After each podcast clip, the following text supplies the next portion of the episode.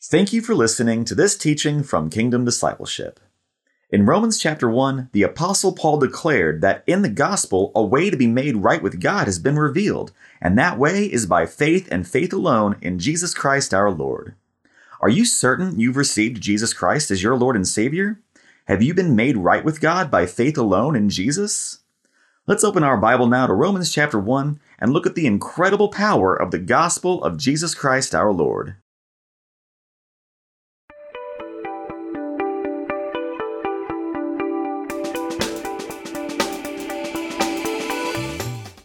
Well, good morning, good early morning, and uh, welcome to another teaching.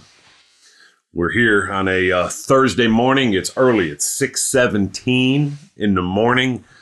I'm here with uh, Stephen in the studio, and uh, golly, it's so clean. Thank you. My uh, my big sister Susan uh, cleaned the studio yesterday, and uh, man, it's just looking good in here. Tight, bam. Thank you, Lord Jesus. Wow.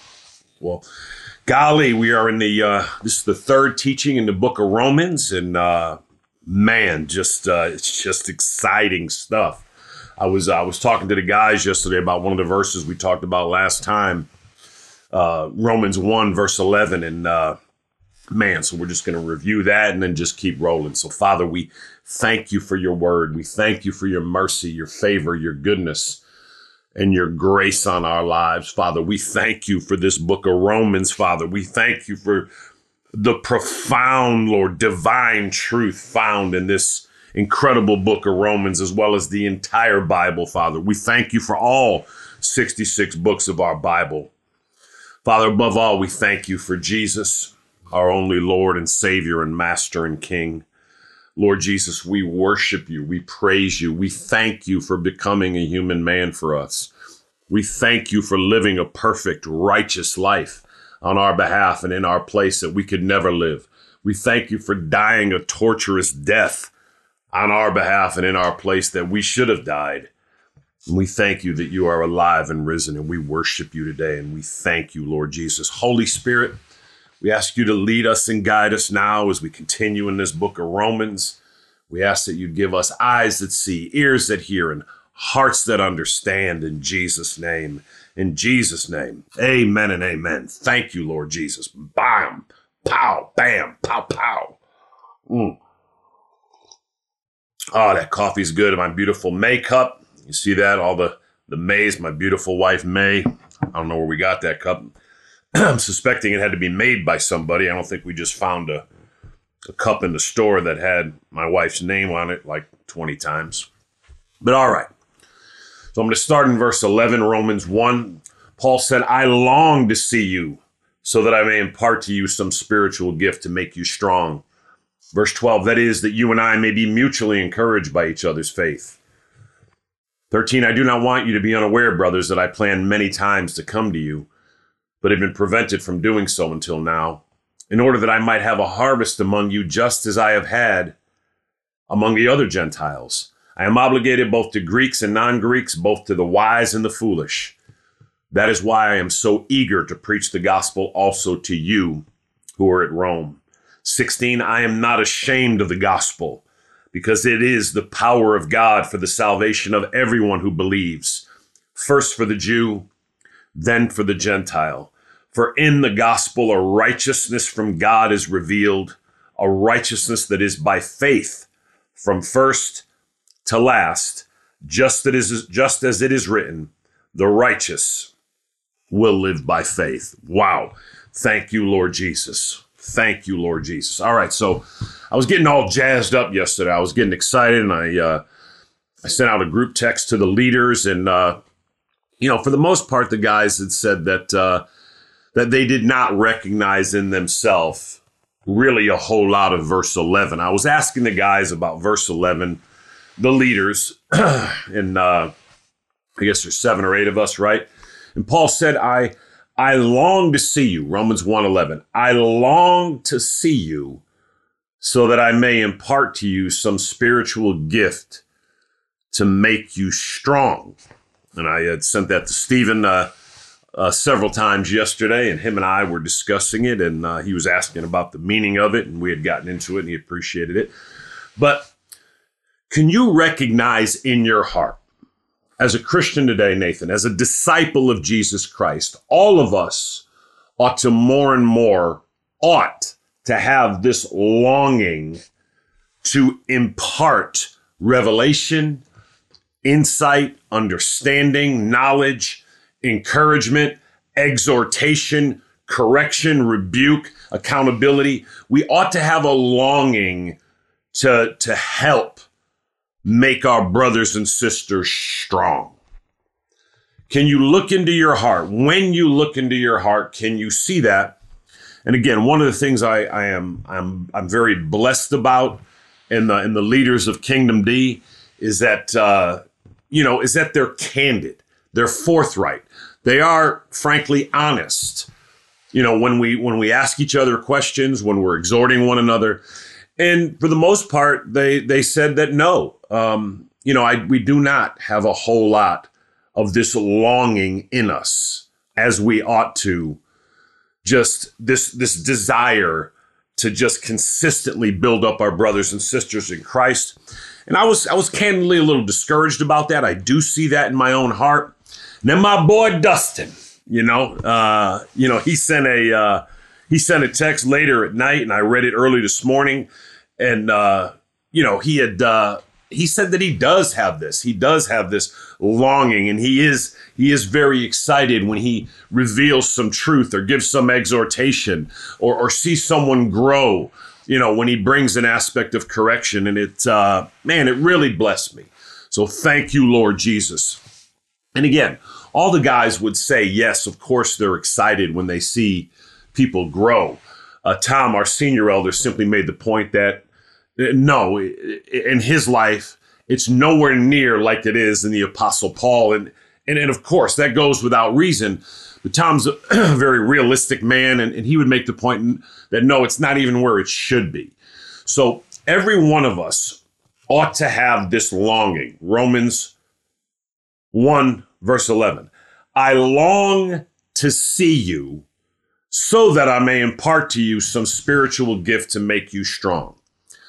Do you have a lifestyle of looking to impart, again, some revelation, some insight, some knowledge to, to, to, to the people that are around you, to those in your sphere of influence, so to speak, to your brothers and sisters in Christ, to your friends, to your colleagues, to those you're around? There ought to be this longing in you, this desire. Very, very few Christians have it. Regrettably, few Christian leaders have it.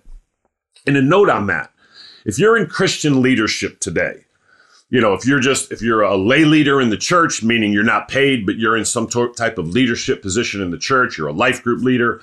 Um, and then obviously, if you're on staff, if you're a pastor, if you're a deacon, if you're an, if you're an elder, you certainly ought to have this longing. And this is not a longing to do this in the pulpit. Okay.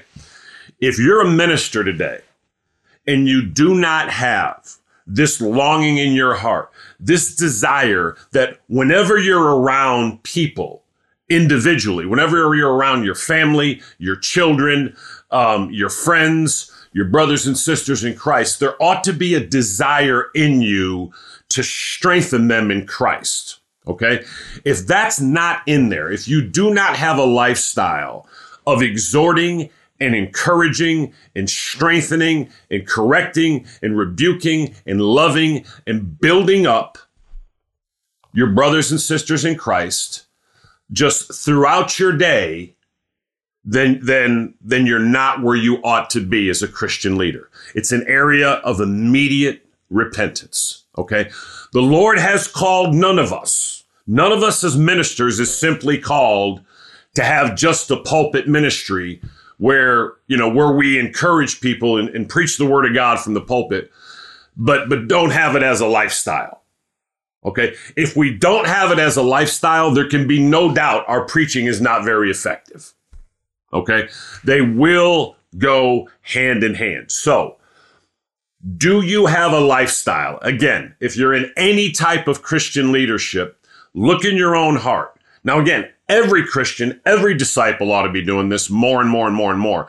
But again, if you're in Christian leadership, you ought to consistently daily have this longing, have this desire, and, and have a lifestyle of looking to impart to whomever you're around, right? Some some revelation, some insight, some understanding, some knowledge. Uh, as I said, some correction, some rebuke, um, some love, you know, some exhortation to help make the body of Christ strong. I mean, I can look into my heart, and by the grace of God, I I can see this desire. I mean, and it, and it's wonderful, right? And as Dustin said yesterday, I mean, when uh, you know, when you see people get something, when you see the light come on, when you see them begin to walk in in in, in overcoming victory in, in in you know various aspects of their lives, it's just exciting. Wow, thank you, Lord Jesus. And then Paul says, you know, I want to make you strong in verse 12. That is, that you and I may be mutually encouraged by each other's faith. Okay. Not only that, but you, ha- you ought to have a desire you know, to be encouraged. There can be no doubt again that Paul is saying that as he makes them strong, as he encourages them, you know, he's encouraged by it, right? Um, and so, you know, when we build up people, and certainly all the guys would say they recognize this, that when they do share and they do build up someone in Jesus and they do look to give them some revelation, when when you get it, when the other people get it, um, it does bring encouragement, right? But not only that, you know, we ought to desire to, to receive revelation and insight from our brothers and sisters in Christ. Don't be afraid to ask your brothers and sisters in Christ just different insights that they have.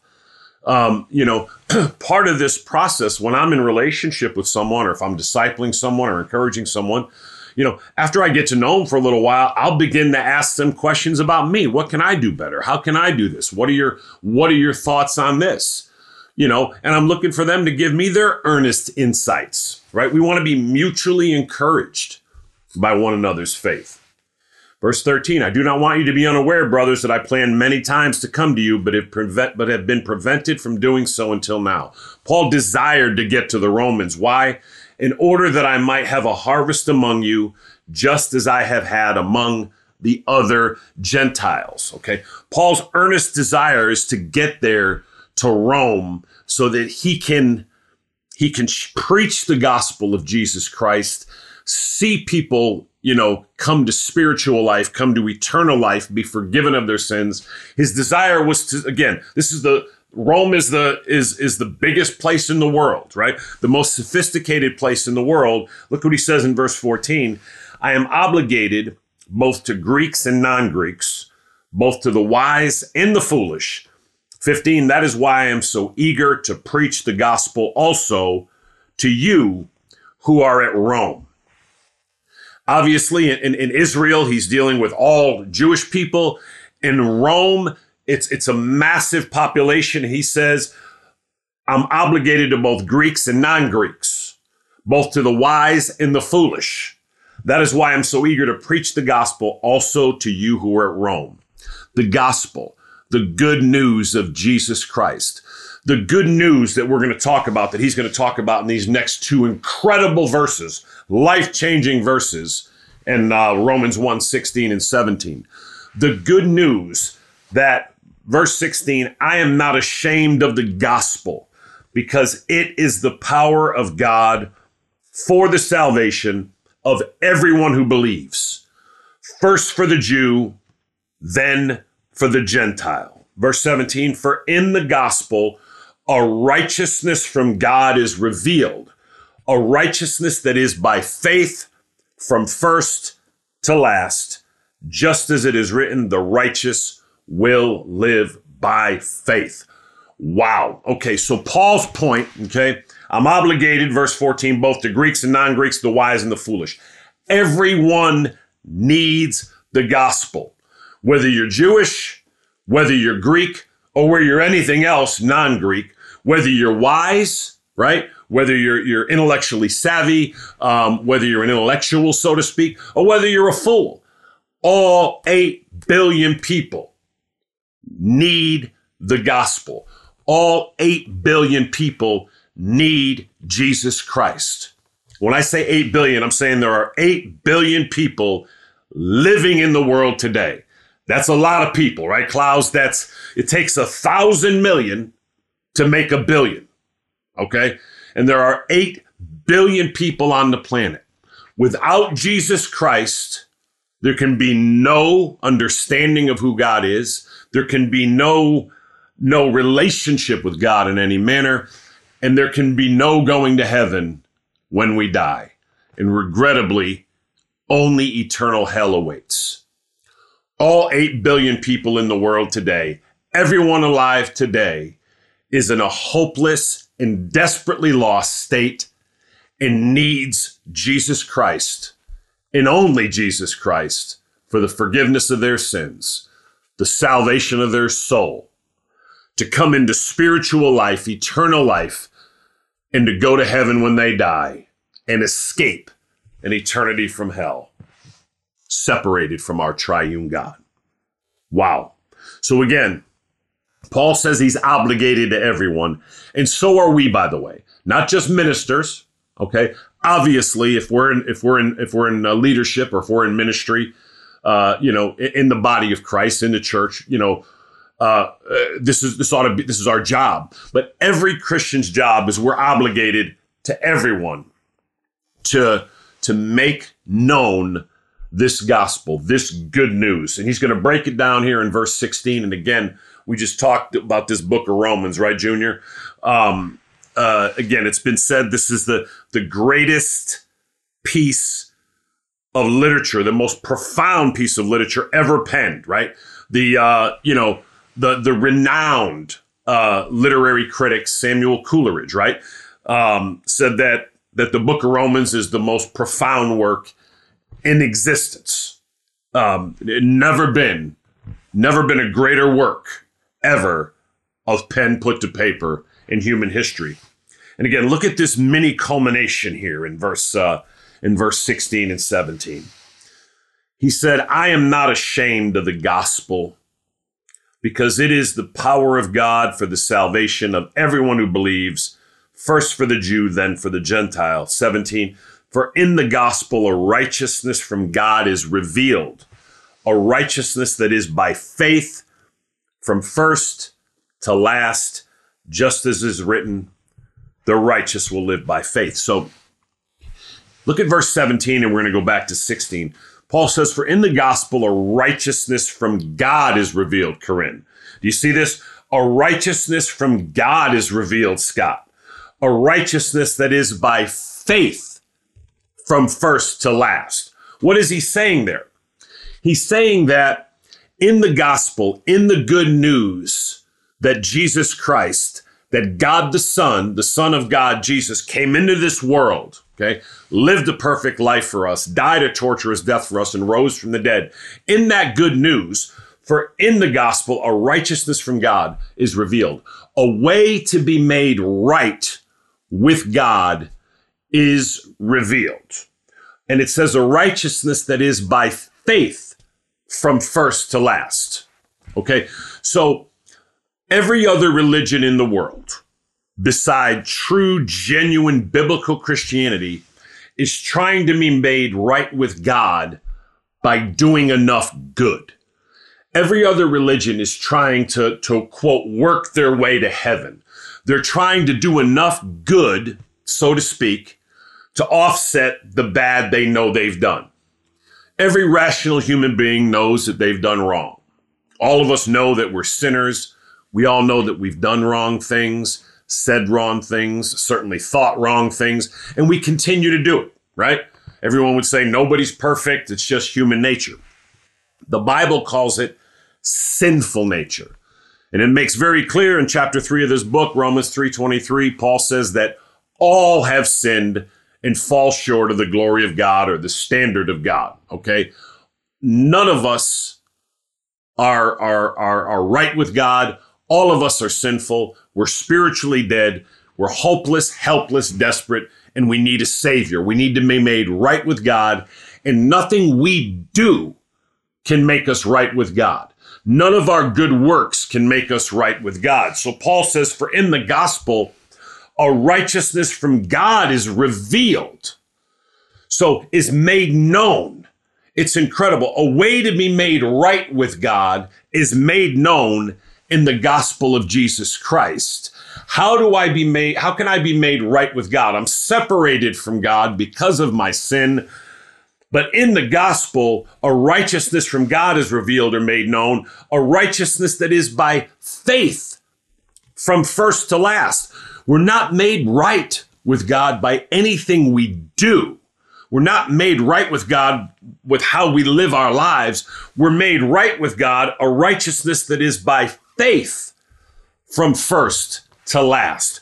We're made right with God by, by having our full faith, our full confidence, our full trust, our full reliance in what Jesus has done. A righteousness that is by faith from first to last, from beginning to end.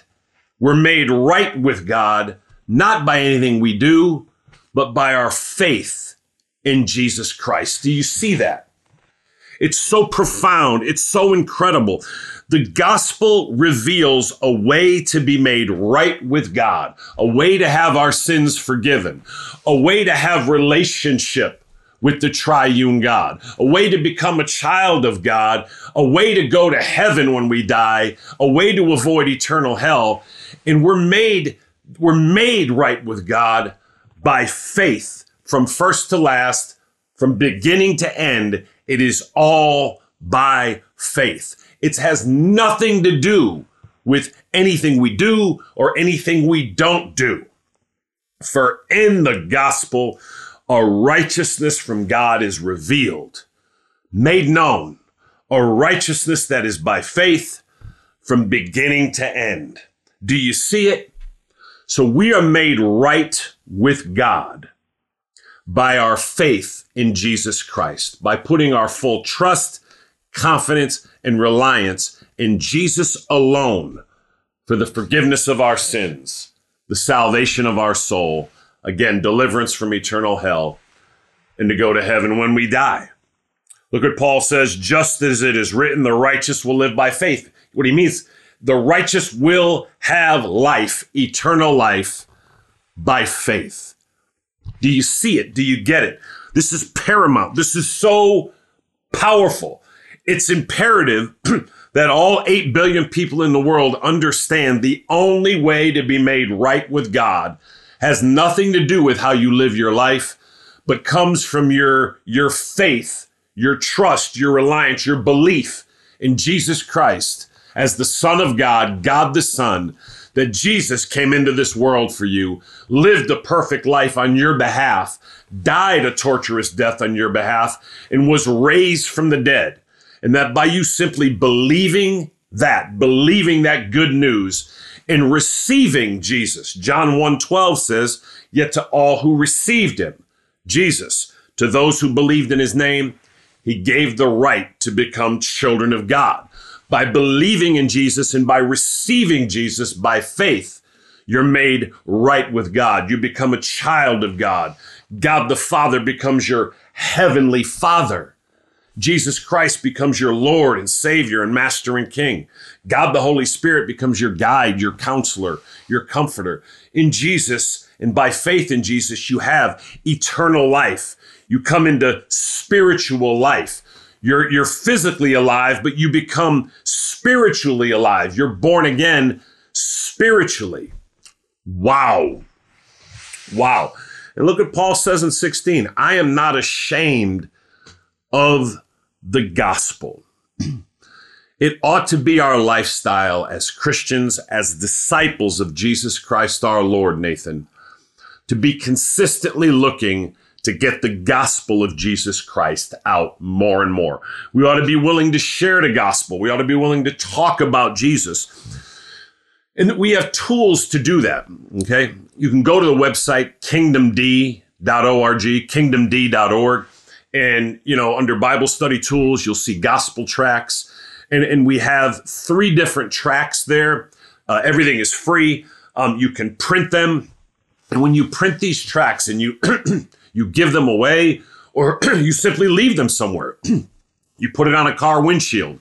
You leave it in a mailbox. Um, you leave it in a Starbucks. You leave it in a grocery store. you know, anywhere you leave these tracks, okay, on these tracks is the gospel, the good news that Jesus Christ is coming to this world, the good news that a way to be made right with God is revealed, and it has nothing to do with anything we do or don't, don't do, but by but by our believing and trusting in Jesus Christ alone. So go to the website, you know, print off the tracks and begin to share the gospel. Okay, begin to get the gospel of Jesus Christ out there. Verse 16, I am not ashamed of the gospel because it is the power of God for the salvation of everyone who believes. Okay? It's the gospel that's the power of God. It's not my good life that's the power of God. Not even my love is the power of God. I cannot love someone to Christ. Of course, I should love them. Of course, I should dem- demonstrate Christ to them in every aspect of, of my life spiritually, physically, emotionally, financially, relationally, right, Mel?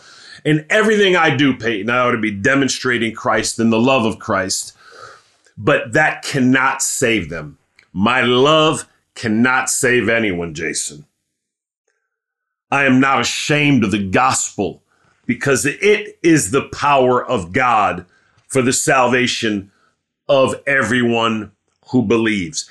In the gospel, in the sharing of the gospel, is the power of God to bring eternal life. It's profound, okay? The sharing of the gospel can turn a heart of stone to a heart of flesh. The gospel has power to bring us to understand our sin. It has the power to, to bring us to an understanding of our hopeless and helpless condition. It has the power to, to help us to repent of, of the way we were approaching God, to help us to repent of whatever foolishness we were thinking about God or going to heaven that was contrary to what the Bible teaches. The gospel has the power to bring understanding that no, I cannot work my way to heaven. No, I'm not going to go to heaven because I'm not all that terrible.